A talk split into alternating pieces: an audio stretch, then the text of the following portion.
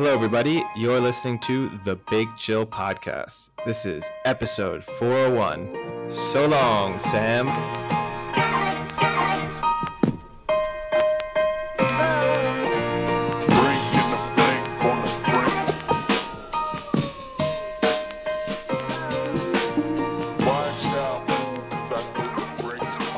Hello, Big Chillians, and welcome back to a new season of the Big Chill Podcast. I'm Frank, joined only with Eddie. So, for our avid listeners, you'll know that that means Sam is no longer with us.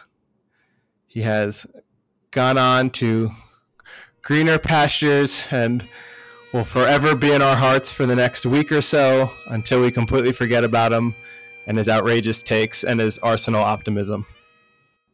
Yeah, I mean, in some respects, probably good for him because obviously, if he'd been on this episode just after they lost in the FA Cup, it would have been difficult for him to put an optimistic spin on that. Although I'm sure he would have managed. He probably would have said that's more opportunity for them to focus on the league and qualifying for the Champions League. So I'm sure there would have been a, an interesting take. But yeah, he hasn't died. He's just decided that uh, he's going to focus on other areas of his life. So Although some listeners have said he is now dead to them. oh, so yeah, that's been close. yeah, that's been the universal feedback. But uh, Yeah. but yeah, no, we obviously, oh, you know, wish him all the best, and obviously also wish that you know a year, two years from now, he looks back on this and thinks it's one of the biggest mistakes he's ever made. So Do we wish him all the best or just some wish him some, some best? we wish him some. because hopefully he gets some bad things that we can talk about in the podcast and joke and laugh about yeah, him. we, we wish him all the okay. How about that? I think that's probably the fair assessment. But no, uh, yeah, and obviously we've we've we've kind of done this episode a couple of times. It's there's been some technical issues on our end, so his final episode has never been aired before any conspiracy theories start. There was nothing linked to whatever happened on the final episode and it not appearing, but it was just technical difficulties on our end, and we knew he was going at that point anyway. But uh, but yeah, we've had a longer holiday than expected, I guess. And I know our listeners have have been desperately missing the podcast, and they'll be happy to have it back popping up in their podcast apps. Yeah, I've had a few people reach out to me and, and demand where these episodes have been. And unfortunately, they've been delayed, but we are back now with a fresh season four just in time for NFL playoffs. Yeah, no, in some respects, it's good timing. I, I guess we could call Sam the Carson Wentz, maybe, of the podcast. Is that? But he, uh, yeah, no, it's good timing in a sense for us to make a reappearance. It's also worth noting uh, that we will be having a greater presence on our social media in the coming weeks and months. So if you're not al- already following us, do follow us, the Big Chill Podcast on Instagram, the Big Chill Pod on Twitter, or you can search for our YouTube channel and follow us there. There'll be video clips from the episodes appearing uh, more frequently than they have in the past, as that's now a lot easier for us to do. So, worth. A- And also because Sam was holding us back. So another good reason. So, so long, Sam. Another good reason. Now we can increase our It's presence. just really ugly, so it was hard to put out video content. Shots fired. Three minutes and 30 seconds into his final departure. so now we, we've not got his, you know, ogre of a face appearing in any of the videos, so we, we can we can start putting those videos out. Oh, man. Yeah. But, yeah. Oh, so long, Sam. Hope you're still listening. yeah, just don't look in a mirror. But yeah, no, he's uh but yeah. Yeah, so anyway, w- w- s- getting on to obviously the NFL playoffs starting this weekend and an interesting final week of the regular season yesterday. I don't know where exactly should we should start. So maybe should we start with the your beloved New York Giants who managed to get head Oh, managed to get wow. headlines in a totally meaningless game with the oh, amazing decision. I mean, there's only one real talking point from the game, but the decision to, I mean, they did back to back QB sneaks, but a QB sneak on a third nine from what their own 12 yard line or whatever it was. it's about like the Yeah, six. just supposedly, according to Joe Judge, to give them a little bit of extra space for their punt, which they did. He viewed that as a success. Yes, he said it succeeded. It's it, I mean, it's it's unbelievable on so many levels. I try not to care so much, but I can't help but be invested because I do watch all of their games, and it doesn't really affect me on a personal level, but it is really interesting to see all the responses, and he is just getting teed up, deservedly so, for all season he's made these comments about how relentless he's going to be as a coach and how relentless the team is and just people tearing into him about being relentless on QB sneaks and relentless about getting that one yard needed for a better punt. I mean, he's just getting ripped apart. And it's um, just amazing to me that he doesn't get that he just needs to get to the podium, say, hey, you know what? We've we've disappointed this season. I get it. I want it to be better. We're not. We're gonna fix it. But he continues to go on these epic rants about how they're still competing, how they're still fighting. They've scored one touchdown in four games. They have they've lost by over 10 points their last 6 games and that's a flattering stat because one was 11 every other game is like 16 18 22 24 i mean these are these are brutal how can you say you're still competitive? Just say we suck. I get it. We'll we'll revamp this next year.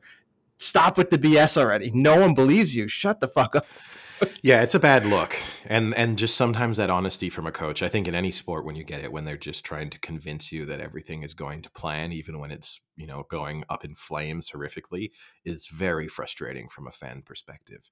But as we spoke about previously, I mean the Giants. It's just hard to see. I know that they've they've got what the fifth and the ninth pick in the draft. I think five and five eight. and eight. But it's just hard to see what the real positives are within this team. I mean, it's not like two high draft picks are going to radically change. It doesn't seem on paper like the strongest draft around. You know, like sometimes even if you look back on last year, where it seemed like there were four, maybe five solid QB prospects in the draft, it's difficult to see who the game changing player is at the moment. I mean, that doesn't mean that there won't be one, uh, but it's it's difficult to see the positive for the positives for the Giants right now. Yeah, I mean, we don't need to discuss too much because they're, you know, the the non-talking point of the NFL right now, at least for the next six weeks. But, you know, everyone wants Joe, Joe Joe Judge fired, and I'm actually okay with this last year because you have the fifth and the eighth pick this year. You maybe fill in some really necessary pieces with an O line, a D line, an edge rusher, upgrade a little bit, and then next year either they're going to improve slightly and start to build that team, or they're going to be just as bad as they were this year. Get another top five draft pick, get rid of Judge, get rid of Jones, and then you have a chance to bring in a good QB. You had two good draft picks the year before, and now you can kind of start to jumpstart that team. So I don't think it's the worst case scenario because, like you said, you're not getting a QB this draft anyway. So, you know, it's not I don't think it's worth getting rid of Judge and Jones especially. I mean, you don't have a much better option right now. Give him his last year, see what happens. If he does improve, that's great. Wow, you got lucky. If he doesn't, you know, you probably had a better chance to get someone decent next year than this year. So I mean, he's. I loved that he called Wash, the Washington football team a clown show of an organization, and then they came in and beat him twenty-two to seven, while he attempted back-to-back QB sneaks. So the, the the clown show is amazing. Yeah. Now, and just in general, I think the Giants have to avoid firing shots at anyone else. They obviously got really bad sort of coverage and social media reaction when they offered that free diet Pepsi or whatever promotion they had for season ticket holders a couple medium medium soda a couple weeks ago. Couldn't even get the large soda. They offered season ticket holders a medium soda. The fan appreciation day. So I just think at the moment it's not the time to be taking taking aim at any other teams in the league. But I guess from one disaster can move on to I guess there were two big disasters yesterday. I think one is the headline grabber, which is the Colts, who went in as the heaviest favorites yesterday of any team. I guess actually the Bills were slightly heavier favorites. Uh, I think they were 16 point favorites, maybe the Colts at kickoff. I think the Bills were 18 or something like that.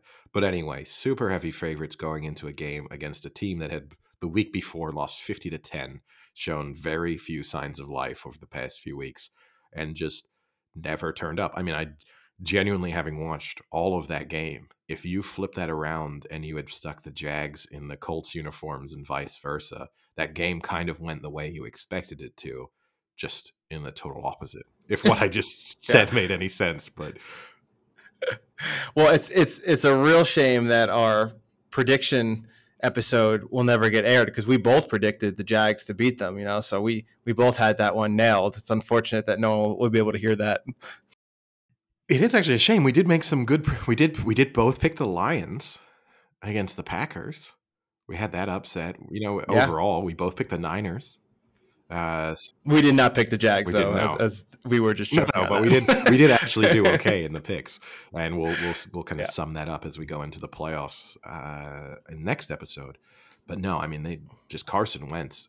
That that's as close as you could imagine to a, a career-ending performance. I think the only thing that saves him is just how heavily invested the Colts are in him in terms of what they gave up to get him. But I mean, there that was terrible. That was one of the worst quarterback performances in a must-win game I've ever seen. Yeah, eh, you know it. Okay, Wentz was terrible, but you have to go past that in a must-win performance where I, nothing they did was good. I don't think their strategy as a team w- was great. They seemed to not want to run the ball in the beginning, and then obviously got behind, and then couldn't really run the ball. But they didn't really establish the run like they normally do. They didn't really make much off of a play action. The defense they kind of let Lawrence sit back there and throw instead of pressuring him when they know he's not great against the blitz. Like every aspect of what they went out there to do was just a failure. That was, if you're a Colts fan, you have to be really angry at your team as a whole after that performance. That's got to be so frustrating with the high hopes you have with a win in your in against the Jacksonville Jaguars, who basically have shut it down. Looking at their last week's performance and thinking, yes, we couldn't ask for anything better, except we forgot to ask for the Colts to actually play. I, I can't. I mean, if you were a Colts fan, you would have gone into yesterday with zero concerns. I would have just gone into if thinking, yeah, we're in the playoffs. Maybe we're not built. We're not looking as good as we have at certain times over the course of this season. I mean, but they had put in good performances in recent weeks. But and Carson Wentz, that was he hadn't thrown an interception on the road going into yesterday, and then just started as looked like he was aiming for the Jags at times. But really bad performance. I guess the stat we missed on that too was the Colts haven't beat the Jags in Jacksonville in what eight years now. yeah, I mean, that's one of those that falls definitely into those meaningless stats categories. But yeah, no, I guess it's a little bit of uh, Unless maybe there's a great nightclub in Jacksonville that they all go pregame oh, and then aren't ready for the game. maybe, yeah. But no, I mean a shocker, and we did joke. I joked to you going into this week of, well, are you excited that you'll get one last chance to see Ben Roethlisberger in the playoffs? We thought that that was a scenario that was almost impossible, and here we are. We're going to get to watch Ben Roethlisberger sign off. I mean, who knows? Maybe he signs off by winning the Super Bowl, but at least he's going to get to sign off with a playoff performance. Yeah, I can't believe that they made the playoffs.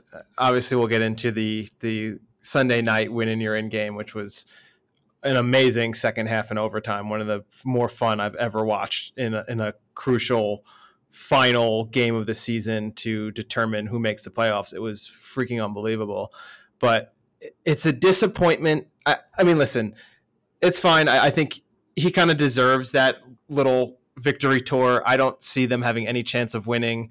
He gets to go out saying, you know, they won what three out of the last four or four out of the last five to make it into the playoffs. Call him dead on the field if you want, but he's still got those wins. Rode off into the playoffs. Fine. But from a fan standpoint, I don't know many people who would say they'd rather watch Big Ben over Justin Herbert in, in a playoff game. no, but part of me feels like I'd almost rather watch the Steelers and the Chargers, though. I know that Justin Herbert, the, the Chargers blow so hot and gold. We even saw that over the course of yesterday's game. They're they're clearly much more talented than say the Chargers, the Steelers, sorry.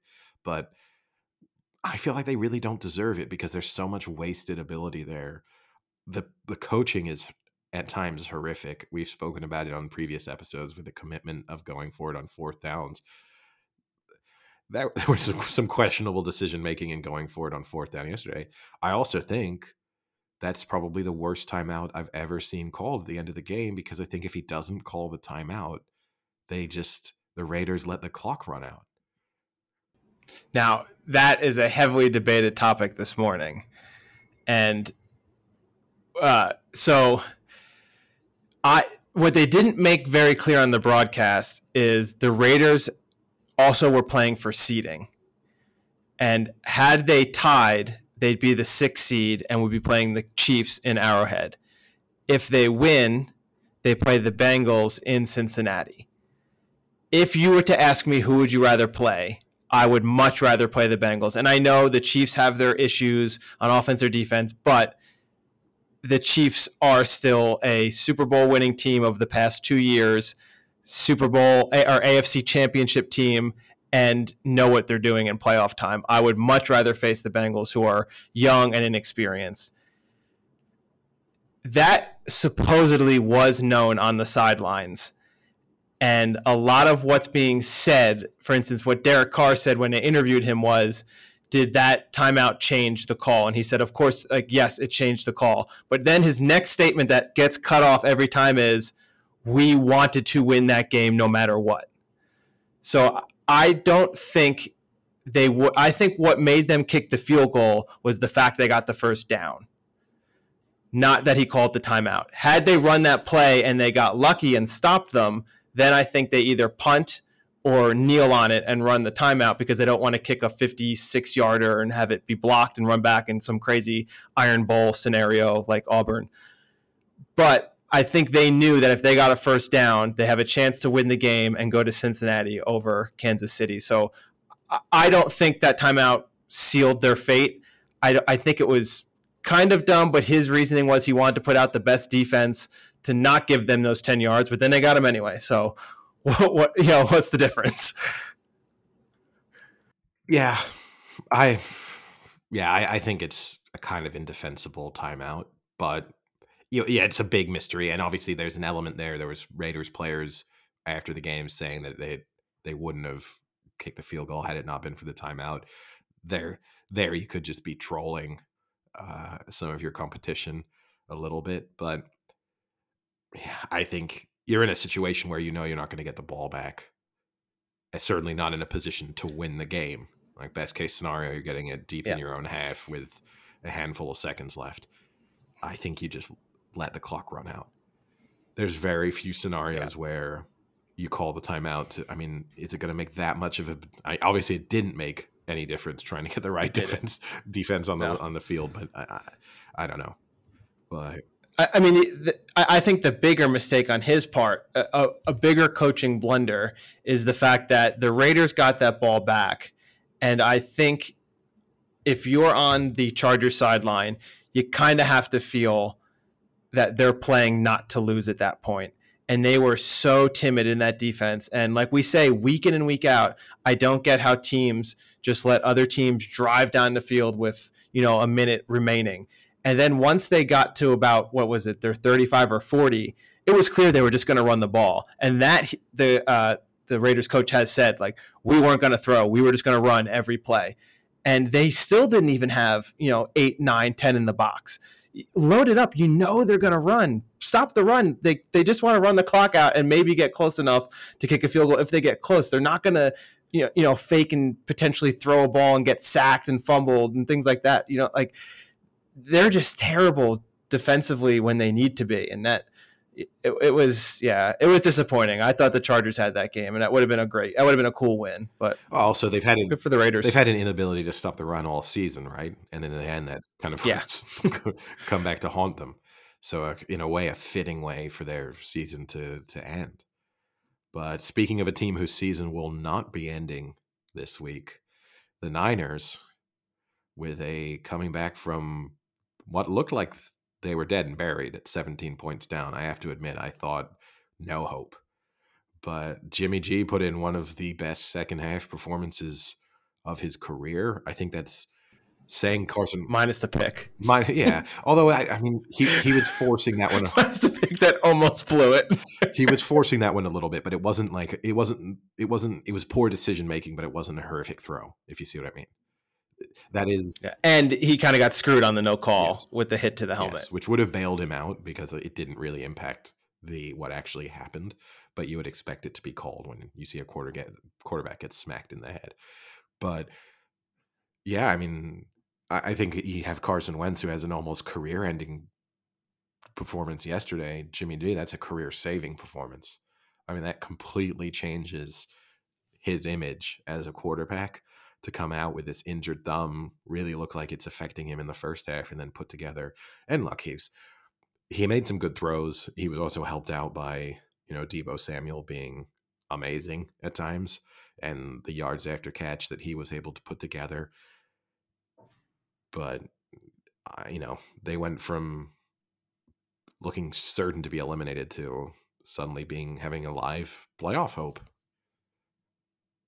Yeah, I think um, Jimmy G's uh, thumb injury, according to him, was "fuck it, it hurts," is what he told the media. So obviously, it wasn't feeling well, and he he pushed through, and it was it was an impressive comeback. I did not think they were going to be able to pull that off.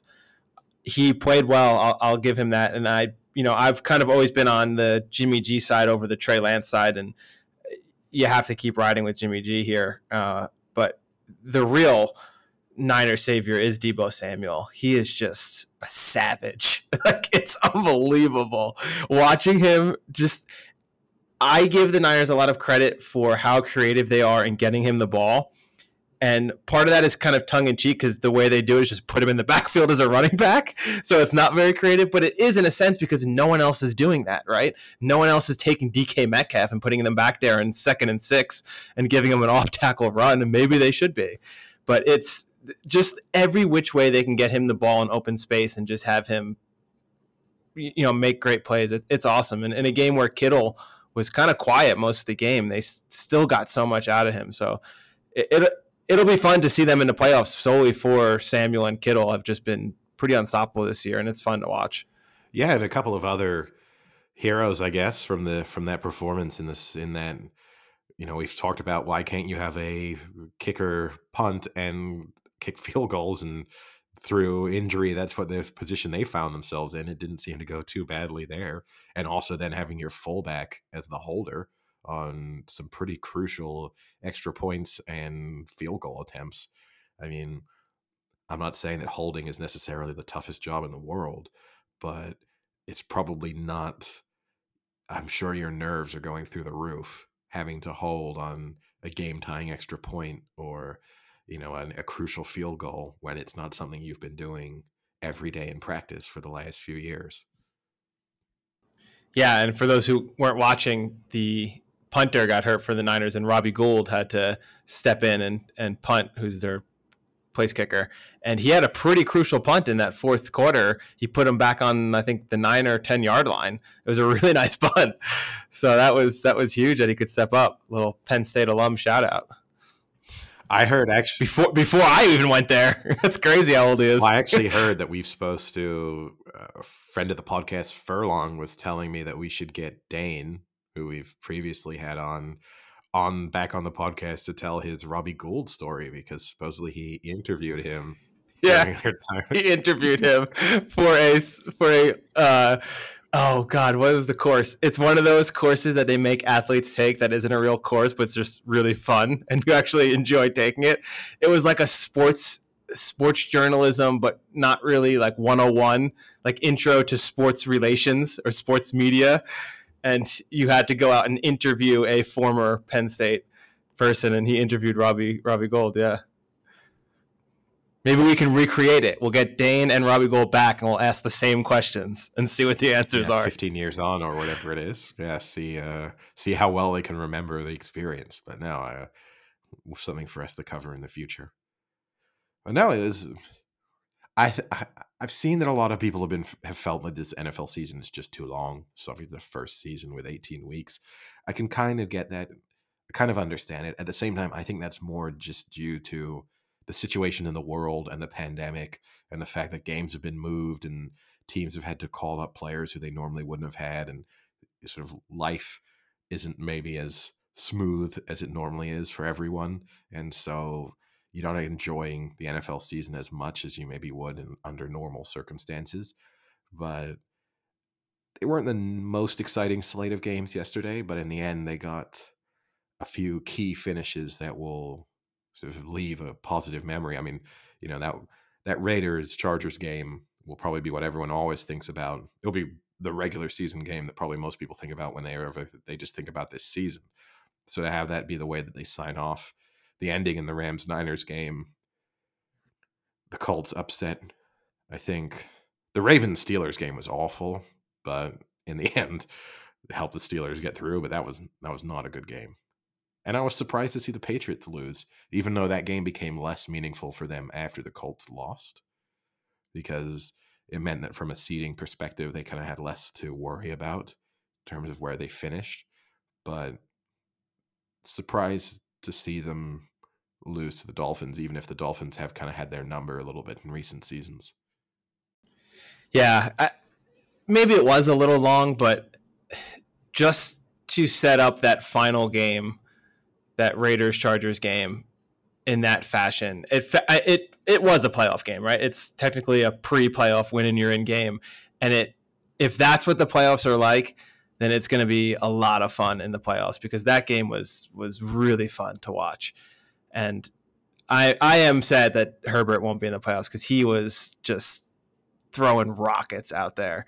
He has got a cannon for an arm, and it's unfortunate that he won't have the chance. Like we, well, the podcast that will never get released, we discussed how you have this new crop of quarterbacks coming into the fold and starting to get some playoff experience and and build their resumes. And it's unfortunate that he had another great year, but won't have that chance to kind of get some playoff experience under his belt and come that close and you know dr- two epic drives and still not make it. But he is giving me do so much. He is giving me some serious Philip Rivers 2.0 vibes, though.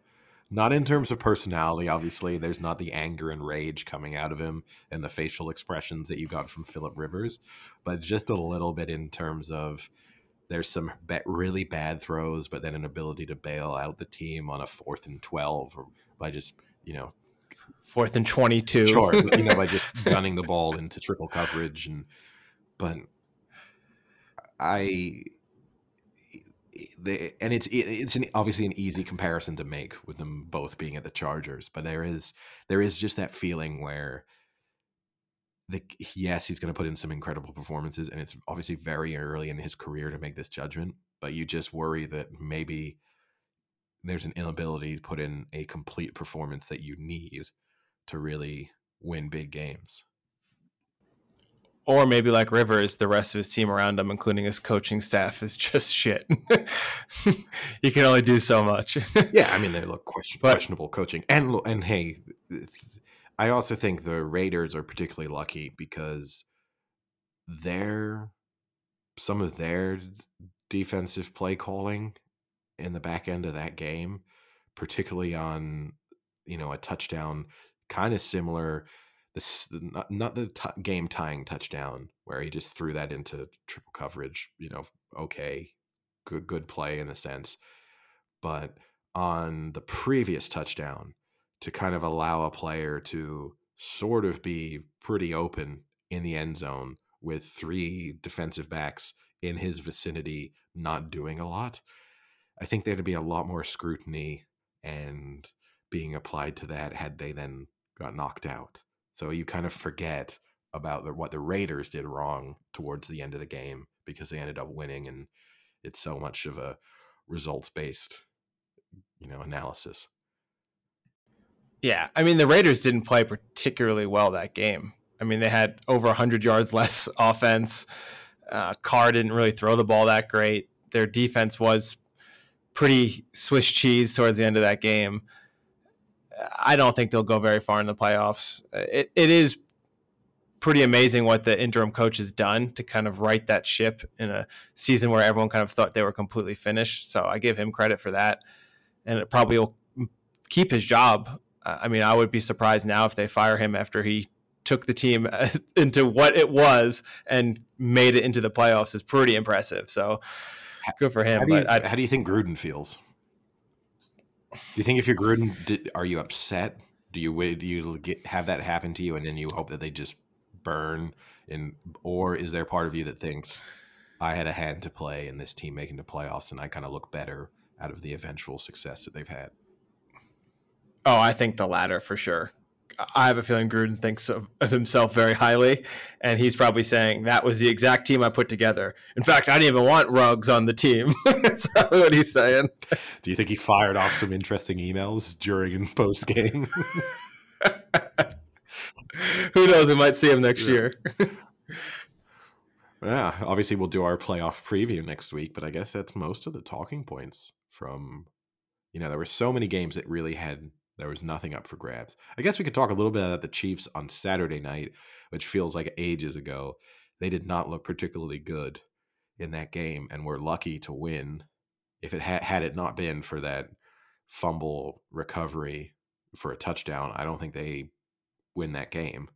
I mean, that could have been they could have been down two scores. You know, that's such a massive swing in terms of the situation in the game and the momentum. But they did not look, once again, not look particularly good, which slight cause for concern heading into the playoffs. Yeah, slight concern. Again, I think the Chiefs are just that team where once the playoffs start, they might just click. I, I don't know. It, it wasn't great. Mahomes didn't look sharp, but at the same time, his receivers dropped a lot of balls and were running the wrong routes. Which that that's the part that worries me. Is if you don't have Tyreek Hill on the field, you rely on you're relying on Hardman and Pringle, and for most of the game, Pringle Pringle looked like he had his own playbook that was different from everyone else on the team. There was at least four or five plays that Mahomes kind of gave him the look like, "What the hell you doing? You're running the completely wrong route." So that's that's worrying. If Tyreek Hill can't go or has to sit out some sort of the game, whether your backups know what the hell's going on, but again, I think without Tyreek Hill, that's a completely different team. So chalk some of that up to him being sidelined what 94% of the game i think he had like six plays But I mean, he had, with the injury that he had, there's a good chance he's certainly not fully healthy going into next week. So, yeah and in the end, the playoff, you know, it's it's a fairly straightforward, you would think, uh, first round matchup for them. But still, it's you know, there's a possibility that we Tyreek Hill is not, eh, you know, healthy at any point for the remainder of the season now. yeah i mean i guess they're getting lucky in playing the steelers where they only have to score seven points to beat them so You never know. Maybe the Steelers are going to be the team of destiny this year.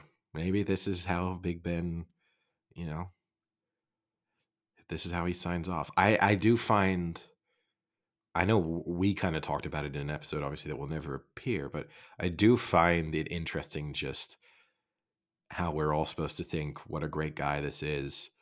What an incredible member of the kind of Pittsburgh community he's been over the course of his career and I'm not saying that his reputation has to be forever tarnished by mistakes that he's made, or that those should always be the first things that are brought up when discussing Ben Roethlisberger, but they are not being brought up at all. And I do find that very interesting that we're just completely forgetting about some pretty controversial moments in his past and just going, what an incredible, what a stand up guy. Ben Roethlisberger never put a foot wrong, always been just a pillar of the community and an inspiration to young people everywhere. yeah that was about what now 11 years ago so i guess that's about the time it takes for people to forget. I think that was late to 2000s shout out to sam. 2000s Oh, the one good thing with sam being gone is you never have to hear the freaking word naughties again. Two shots fired at Sam on this episode. But, take your naughties and shove them sam. Yeah, but uh, no, he, uh, yeah, no, look, and and people have, I think, as as a society at times, right? We we don't give people the opportunity to change and improve and grow. And I think, in particular, when you're talking about people making very big mistakes very early in their lives, there has to be an opportunity there for him to become a better person and redeem himself. So I'm not saying as if Yeah. he isn't a good person or that you know that should be the first thing that's brought up but i do think still when you are talking about his career it is probably worth mentioning. He's also saved a little bit right? Because the news cycle of horrible things that are done by nfl players is so fast and on the scale of bad things that have been done by nfl players in the last 16 years that's this isn't that high. So he's kind of the, he's he's saved a little bit by the company he keeps, and so you know, Yeah, and and I mean you're right. I mean, and even in a I don't want to say like a spin on it, but it is a maybe a an example of people do things when they're young and maybe I've you know it seems like he regretted it obviously and and tried to better himself and became more involved in the community and did a lot for the city of Pittsburgh afterwards that it is evidence of this let's not cancel everyone immediately and get them out of here because maybe they can redeem themselves and maybe they can learn from their lessons. And if anything this is an example of it and maybe it should be brought up. Like look he did have some troubles. He had a troubled past when he was younger coming into the league and seemed to have righted that ship and ended up doing a lot for the community and you know got an outpouring of affection on his final home game where people gave him a standing ovation for about an hour no, hundred percent. And I don't want to come across as someone who's uh, upset by cancel culture. I think sometimes people do deserve to be canceled. At the same time, I do think there's this weird logic behind it, which is we want everyone to become more knowledgeable and improve and become better people. But then when you've made a mistake, but you don't get that Yeah, but chance then, when, but then when you've made a mistake, it's like, no, no, no, no, no, no. You cannot become a better person. We have already decided who you are, and it would be an insult to us if you became a better person now, and we had to acknowledge the fact that you have improved. Like, I do think there's a weird. uh, It's it's impossible to reconcile those two different approaches. Um, and look, some people do something so horrible that they shouldn't have the opportunity to prove that they're better, but in this in his case he he did and but it just i do think it just bothers me slightly when people are talking about him as if there's never been an issue. And you Yeah. know it, it, it's a small footnote but one that should be addressed. And as you're right it, it could be framed in a way of hey what a turnaround. Like we're getting to the end of his career and talking about someone who has been a big contributor to his community and he started off in a pretty bad way. So there is an opportunity to turn yourself around as a professional athlete or just as a young person in general.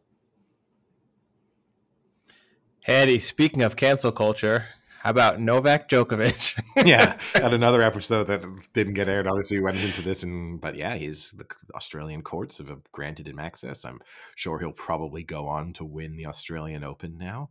I mean, in some respects, if you're the ATP Tour and you're the Australian organi- Open organizers, this must almost be a dream come true because it just adds an extra level of interest.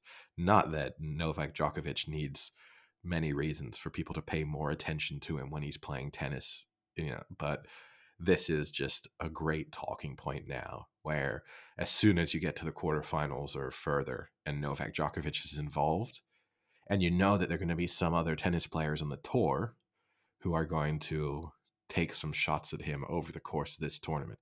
Andy Murray in particular, because Andy Murray is one of the players who's the most outspoken when it's come to, I mean, over the last 18 months, when it's come to Novak Djokovic and his anti vax position. But just in general, Andy Murray's always happy to have a comment on something he doesn't think is right. But so, I mean, I actually haven't. It would be if they could have the opportunity to play against each other. I think that would be must-watch TV. S- uh, speaking of comments, what has the um, outspoken Australian said about this? Anything? Oh, Kyrgios. I was, Yeah, trying to, I was trying to figure out who it was like. Is this someone we know? And then it was like, oh no, Kyrgios. Well, actually, he's come out. He's kind of defended Djokovic to a degree. He came out and said, "Look, I definitely believe in taking action. I got vaccinated because of others and for my mother's health. But how we are handling Novak's situation is bad, really bad. Like these memes headlines. This is one of our great champions, but at the end of the day, he is a human. do better.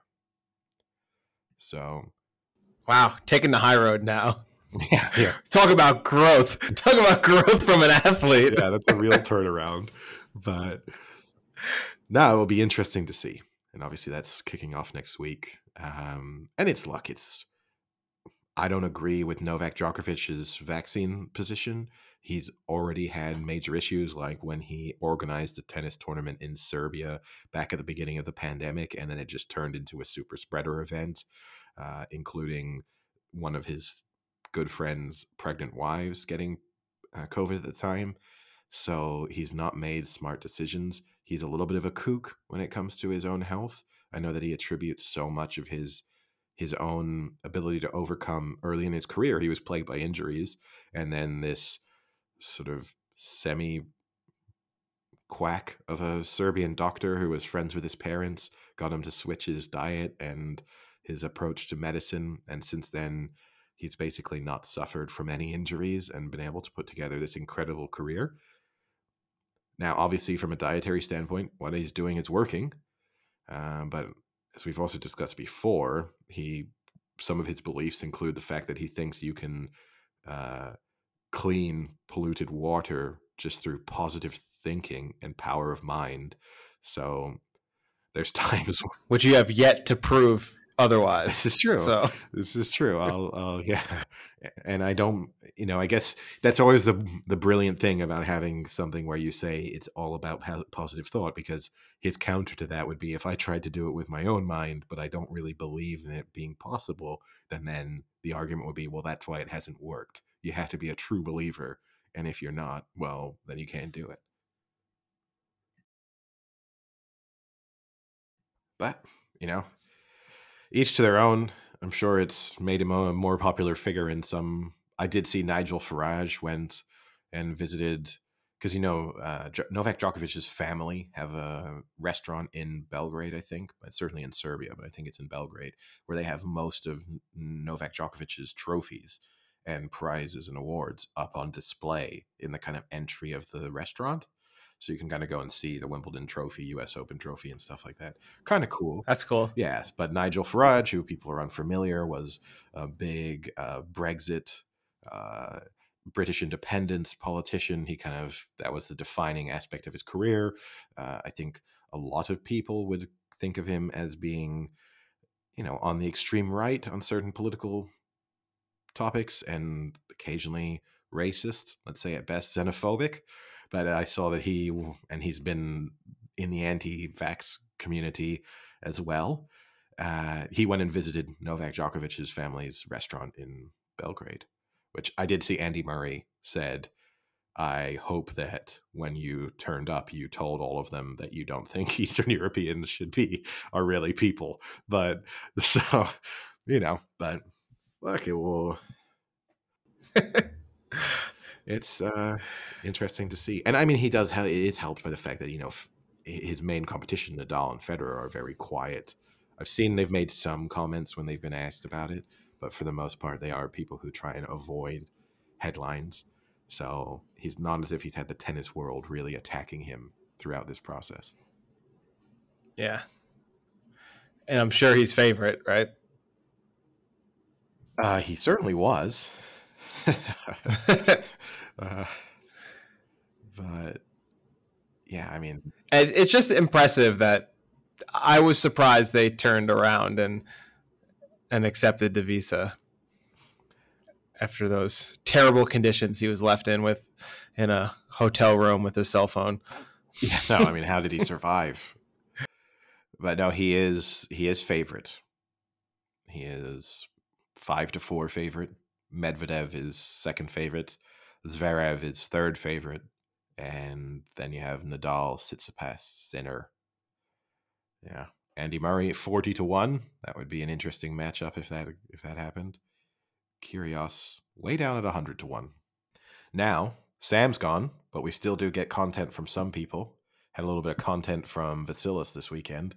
Not in the sense that no great stories. However, he was talking about being proposition. Wait, real quick for all for all our new season listeners. Yeah. we need to get like a little tagline for what Vasilis is. No. Your your your quirky neighborhood Greek friend or something. I think he's impossible to define in only a handful of words. yes. So, you know, the only way to get to know Vasilis is to get to know him. There's no, you know, when I have to introduce him to new people, there's no way to sum up. You never know what he's going to say, what his opinion's going to be on something. what he's gonna do, where he's gonna go, how he's gonna do something when he gets there. But he was One thing you can nail, he loves to eat, I guess. So yesterday, he is convinced at the bar that we go and watch the NFL at on a Sunday. He is convinced that he can eat hundred wings, and uh, yesterday he went into it saying that he was probably going to eat hundred, and then after he ate his first batch, he What's a batch? he, he orders them in group in twelves by twelves. He could order them in any number. Like it's not as if it's a set. You can watch. He's a traditional dozen guy. yeah, exactly. He's old school. But uh, he ate 36 in the end, but he just said he wasn't up to it. He just didn't have it. so, I love that. I'm gonna eat a hundred wings. Ah, I don't feel like it anymore. so he said next week. He said he'll. I think he was a little hungover. Ooh, just in time for playoffs. Yeah, he was a little hungover, a little tired, but he said next week he'll go for it. But uh, Now, speaking of that, real quick before you get to his quote, I did uh, post up that picture of of you, Vasilis, and uh, fellow listener Furlong. And you were, all three were at the bar eating wings, and I asked who could eat the most. And surprisingly, I guess people must just know Vasilis has a voracious appetite because he was voted number one. You were voted number two, and Furlong had about two votes for number three. Yeah, no, I mean he. I think people just know. I went and ate at his restaurant on Saturday, so he he was working at the time, but then he finished and he sat down to eat with us. He ate. He'd ordered like a double of a main course. He ate that. Then he ordered a. a double of a main course. Then he ordered a double of a starter that came afterwards. He was disappointed because they only gave him a regular size portion, so he got unhappy about that. Then one of the waiters came over and joked to him, like, "Oh, are we? Should I now bring some olives and stuff because you're eating your meal in reverse?" Uh, which he didn't enjoy. He then finished eating all of this and immediately declared that he was still hungry and that he was hoping to get some wings at the bar that we were going to immediately afterwards. but oh, it's so good. but then when we were at that bar, he told us that the week before he had been in, he'd been out on a night out and a uh, he'd been talking to this girl and that she'd started he started hitting on her and was pretty interested in her and at one moment she suggested that the two of them visit the bathroom in the bar together to which Vasilis turned around and said, No, and I'm no longer interested in you because if you don't have enough respect for yourself to not sleep with someone in a bar bathroom, then I want nothing to do with you. which I thought oh my god! Wow, the audacity. from a guy who does horrific and disgusting things on a consistent basis. What a what a what a high horse to be on. Uh, wow. What was her response to that? He, he didn't say really. I can't imagine it was a good one. I wouldn't love it if someone told me that. But uh, no, I guess just uh, a girl that Vasilis. He'll probably have more interest in her six months from now, following a typical Vasilis pattern where once nothing happens, He stalks her on Instagram. fall in love with her once it's no longer a possibility. If she if she's smart, she'll do something like move to Australia, and then he'll be in love with her for the rest of his life. Speaking of food, we routinely update the chicken sandwich wars, and I have some chicken sandwich war content. A avid listener of our podcast, my father, decided it was his mission after hearing all our episodes on the chicken sandwich wars that he was going to go out and test all the sandwiches and rate all the sandwiches. So, in his in their four day drive back or three day drive back from visiting me in Tucson to driving to New Jersey, which is a very long drive, they stopped at three of the fast food places, one each day. And then the next two days when they were home, he stopped at the other places. Now I gave him some specifications that we had talked about previously that to request that it be a fresh made sandwich and that to just be their standard sandwich. So no specialty ingredients, no like upgraded spicy chicken sandwich, just their standard chicken sandwich. So his ranking after doing the five is Popeyes is the clear winner. He gave it a nine out of 10. And when I asked what is like a nine, he said that would be the equivalent to having a really good chicken sandwich in an actual restaurant. So one that you would eat in a sit down restaurant and say, wow, that was really good. I would order that again. He said the bun was great. The chicken was a really, really big piece of chicken. It was juicy, super crispy. He said the Popeyes one was like a knockout. Next was the KFC one, which was almost as good, but wasn't the chicken just wasn't as juicy. But he emphasized that both the Popeyes and the KFC, it was like a real piece of chicken, not a fast food piece of chicken, which is interesting. Next was Burger King, which he said was very close to KFC, just a little bit below, which was, I think, the surprising one. He then said the next two were way below and was Chick fil A and McDonald's. He said the McDonald's one was really bad, didn't like it at all. The Chick fil A, it was a smaller piece, it was a drier piece. The bun wasn't as good. He just said overall, nowhere near the Popeyes. So the company who started the chicken sandwich wars is apparently winning. I, think the Chick Fil A ranking is probably the most surprising. I would have I would have expected Yeah. McDonald's and Burger King to be at the bottom, and I would have thought Chick Fil A. I mean, I've obviously I've had Chick Fil A. It's I've always thought it was pretty decent whenever I've had it, but you know, again, I mean, them. You're talking about three companies there where chicken is their thing. So you would have Yeah. you would have expected that they would have been higher than just the the general McDonald's or Burger King, where they're just making standard fast food of all varieties. But yeah, surprising. A real knock for Chick Fil A, but good news for Sam, I guess. It's disappointing that he's not here to to get that a win a win for his his community.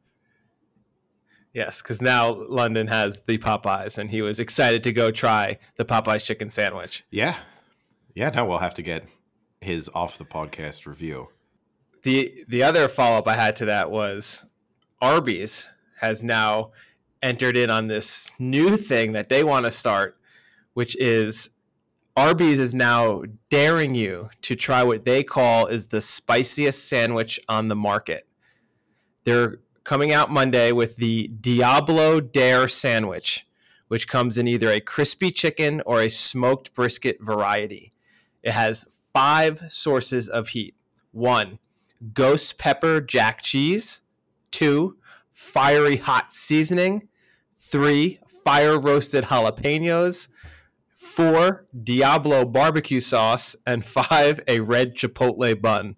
That last one is a little questionable as to how much heat a, a bun will provide. But Arby's is quoted as saying it's so spicy, we had to include a free vanilla shake to cool your mouth down between bites. I've never enjoyed eating hot food for the sake of eating hot food. Like I, I, I like spicy food, but I'm never gonna just. I'd never eat a challenge where I was just trying to eat something hot. That doesn't sound good to me. I've also never been to Arby's, so Arby's doesn't sound good no, to I've. I've been I've never, I've never heard good things about Arby's, but I've never been, so I don't want to knock it too much. But yeah, I, I don't think I'll be adding that to a list of things I need to try. It it is I it's gotta it's gonna work though, I feel.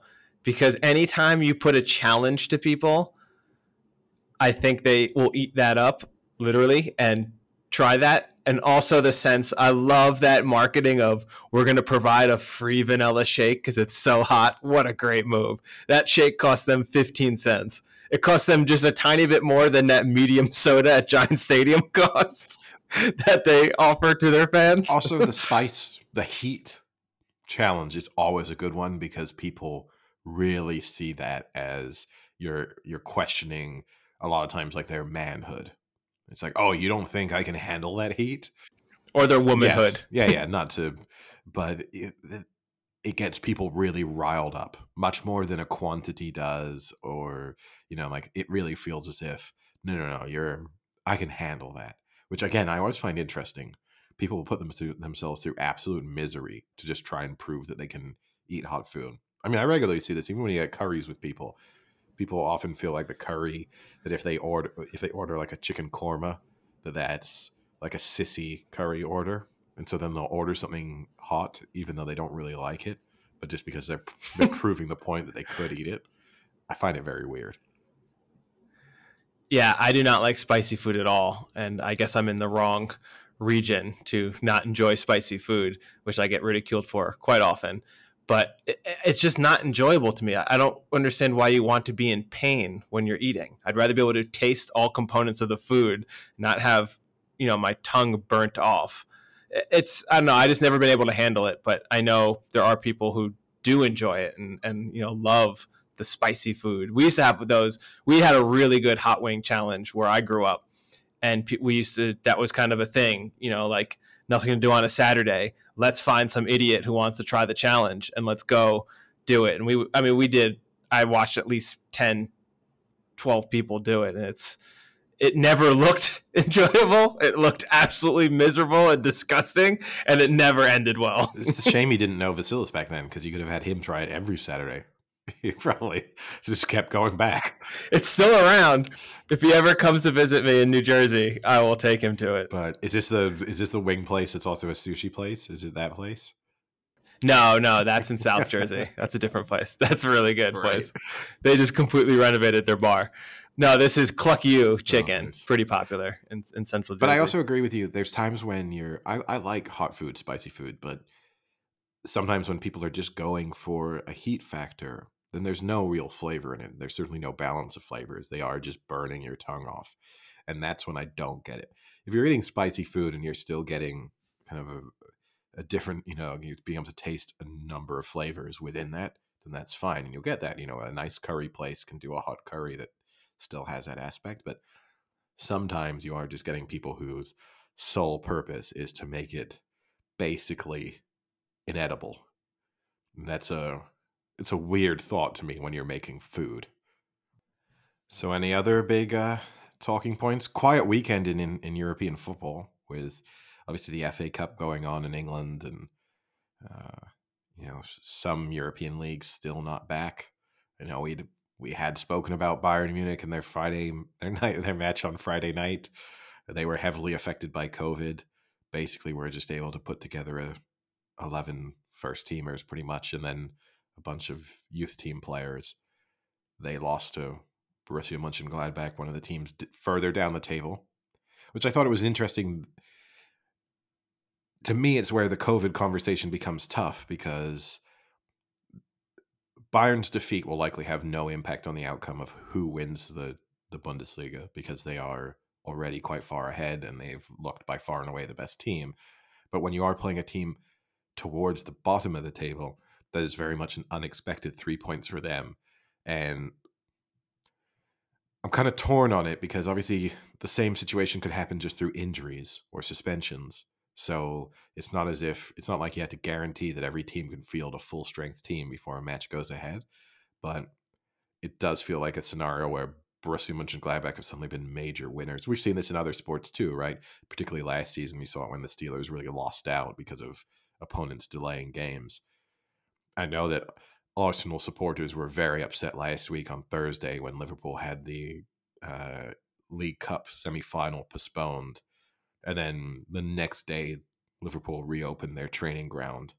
So it was kind of uh, seemed like a little bit of a ploy just to get that game pushed so that they would be a little bit sort of fitter for the for the rearranged fixture and then they were right back to it. Yeah, and and hopefully, you know, you don't have any big COVID issues going into the NFL playoffs, which you know everything is kind of ramping up in the U.S. now, and it'll be a shame to see these teams not at full strength or missing a key player, you know, missing a quarterback could really affect your playoff run. So ho- hopefully that all goes well. So it'll it'll be interesting to see what happens the next week or two. Yeah, and we're kind of spinning back around, I guess. But Fabio Capello, former England manager, Real Madrid manager, AC Milan. I mean, one of the most successful managers in European football over the last couple of decades. Also, uh, had a great career with Juventus, AC Milan, Roma. He came out and his exact quote was refusing the vaccine is an act of selflessness if selfishness sorry if the police are forced to get vaccinated i don't see why the same rule can't be applied to players anyone who does not want to be vaccinated harms the company and therefore should see their wages cut. Say uh, a strong position from Fabio Capello. Wow, it's quite strong. yeah. Anything else from from the weekend or the last few days, or I guess the last few weeks from a listener's perspective? No, not so much. Uh, let's see. We watched Hawkeye, and that was decent. Sorry, Sam, you're no longer here to discuss Marvel TV shows and movies. We started watching Stay Close on Netflix, which is like it's a murder mystery, and it, the book takes place in Atlantic City, New Jersey, but they decided to make the show based in England. And from what I've read, people are really pissed because it, like is in random parts of England, and they drive from location to location, but it's not as close as it is, even though they're fictional. It's not real places. It's fictional, but people uh, they're real landmarks, you know, so people can recognize where they're going. And uh, people are outraged. It does not make sense. Which I don't know. It's hard to believe, but I guess people in England don't drive. That's the difference. I want no people because when I looked, it's it's like it's like an hour or two drive, and people were like, "No one would ever drive that," and it's like I, no, I okay. in the in the states they would. people in England do drive, but yeah, certainly the concept of regularly driving two hours is just because the country's not as big. I mean, that's just anywhere in Europe, but obviously the U.S. where things are so spread out, and driving is the primary form of transport and it's not unusual to to to drive those distances but yeah it would be people are not regularly kind of going places that are two hours away. Um, i do find it interesting when people get really upset about geography not i mean it's it's it's a work of fiction.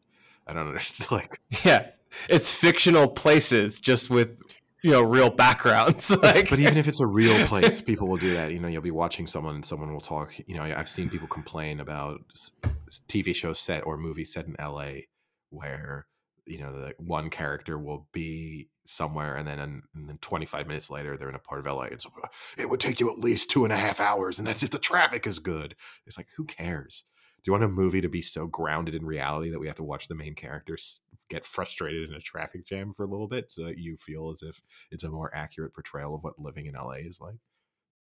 And the other one I've been watching um, is the new season of Curb, which started off a little slow, but it's gotten progressively better. I just watched the episode where he goes campaigning with one of the the women, and I won't spoil it for everyone, but one of his uh, like why to vote for the candidate is because he's going to outlaw people saying Happy New Year's after January fifth, which I thought was pretty funny. Uh, so unfortunately, we won't be able to wish people Happy New Year's on this podcast because it's we've already passed that date. I I've been watching Curb. I kind of feel as if, and I don't want it to stop because I do feel like every episode and certainly every season has these really good moments where they really get it right. But overall, I feel like the show's probably run its course and they've run out of things to like everyday things to complain about or isn't it frustrating? And now they're creating scenarios that just don't happen. And Larry David's like social awkwardness is at a degree that just is not possible I also the thing I find most frustrating about one of the premises of Curb Your Enthusiasm is the lack of interest people have in interacting with Larry David. And whilst he might be a difficult person to be around in real life, he is still a near on billionaire creator of Seinfeld. People would be very interested in speaking with him. You know what I mean? Like yeah. that's always part of the show. The only time where they kind of ditch that is when he's quite successful with women so he manages to land women who he would in real life, I would say, have very little chance of getting. But yeah. which is very similar to Seinfeld when you look at like the when you go back and look at the real actresses that have been portrayed as Jerry's girlfriend on the show, and you think there's no way he could get one or two of these, let alone three dozen Yeah. of these women. Yeah, no, I mean the yeah, Jerry Seinfeld's girlfriends over the course of Seinfeld were an incredible, eh, like just an incredible array of women, but Yeah. that's the bit, and it would be hard because obviously trying to they couldn't. The premise of the show kind of goes out the window if people are interested in Larry David and don't find him disagreeable regularly, but there is just that part where it's I don't know. The only thing I was thinking about is on the show, he's portrayed as having all of this time to, you know, like go to the cleaners, pick something up, then go back to the cleaners, then go to dinner. Then I can't imagine Larry David has more than three, two to three hours of free time in his What do you day. I he mean, he's constantly. I mean, he's writing Curb and things. I, I mean, he's writing TV shows. He's probably doing interviews all the time. I don't think he's doing interviews all the time. And he, yeah, he writes Curb, but they make a season every couple of years, and for the most part, it's it's ad libbed. So you think he has that much free time? I think he's- You think that's an actual, an accurate, accurate portrayal? I think he probably has a lot of free time. The thing that I think is an inaccurate portrayal is just his total lack of help. Like, no, you know, he, he's doing so much stuff. No personal assistant. Yeah, he's doing so much stuff himself. Now, maybe he's just a super grounded guy who has the free time and likes doing it. And also, maybe, you know, he seems to not like, you know, there's, there's other, he gets really annoyed about what are for him very small sums of money, which is the other. Yeah. Now, maybe he's really like that. That is entire. There are people out there who become worth hundreds of millions of dollars and still get upset about $50 that a friend hasn't given them maybe it's possible but it, there are moments where you're like you, you i don't think you'd care too much about this $2000 you need to spend right now but maybe maybe that's Listen, there's a good way to find this out, Eddie. We get Larry on the podcast. We ask him these questions. We talk a little about sports. He enjoys sports. We can get into some little sports topics and then also ask him what a, a normal day in the life of Larry David looks like. look i'd love that that would be a major coup for the podcast i think that would, we might be a little bit away from there i think uh, but because i will say I, he doesn't seem to do a lot of interviews i've seen him on rich eisen which is when i've seen him talk about sports quite a lot and he seems to like going on there and talking about new york sports and just Oh, perfect. We're better than Rich Eisen. i don't know if we are What's what's he got? I actually think Rich Eisen's pretty good.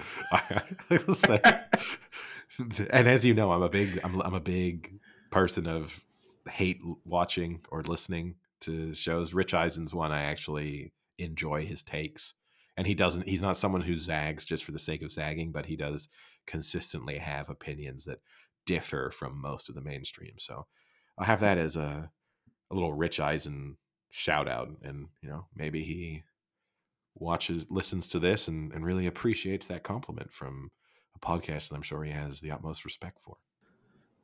Well, you know, Rich, if you're listening, we have finally gotten rid of Sam, who was so hideous we couldn't put on screen, and we'd be really happy to have you be the third co-host of the Big Chill podcast, Oh, and we'd be happy to put you on screen with us. oh so I mean that's kind of I'm not sure how much of a compliment that was to his appearance. Uh, but but We'd love to have your face be the face of our podcast. Better? oh look, if he wants to come on and rebrand this totally as the Rich Eisen podcast, I'm fine with that. And we'll just be I mean he already has his his group of people around him, but I'm happy to join. no, listen. It would be the Big Chill podcast presents Rich Eisen, maybe at most. Presents I wouldn't Eisen. be willing to. Yeah, I wouldn't be willing to switch and make it the Rich Eisen podcast. But we wouldn't be the Big Chill podcast presented by. We presents Rich Eisen. It's just No, we present Rich Eisen like we have his face just on the screen. okay. It's an interesting bit of branding, but yeah, we'll we'll see if that becomes an issue that we a bridge we have to cross further down the road. All right, with that, I guess I'll uh, talk to you later this week when we make our NFL playoff predictions. Yeah, All right. Cheerio. Cheerio.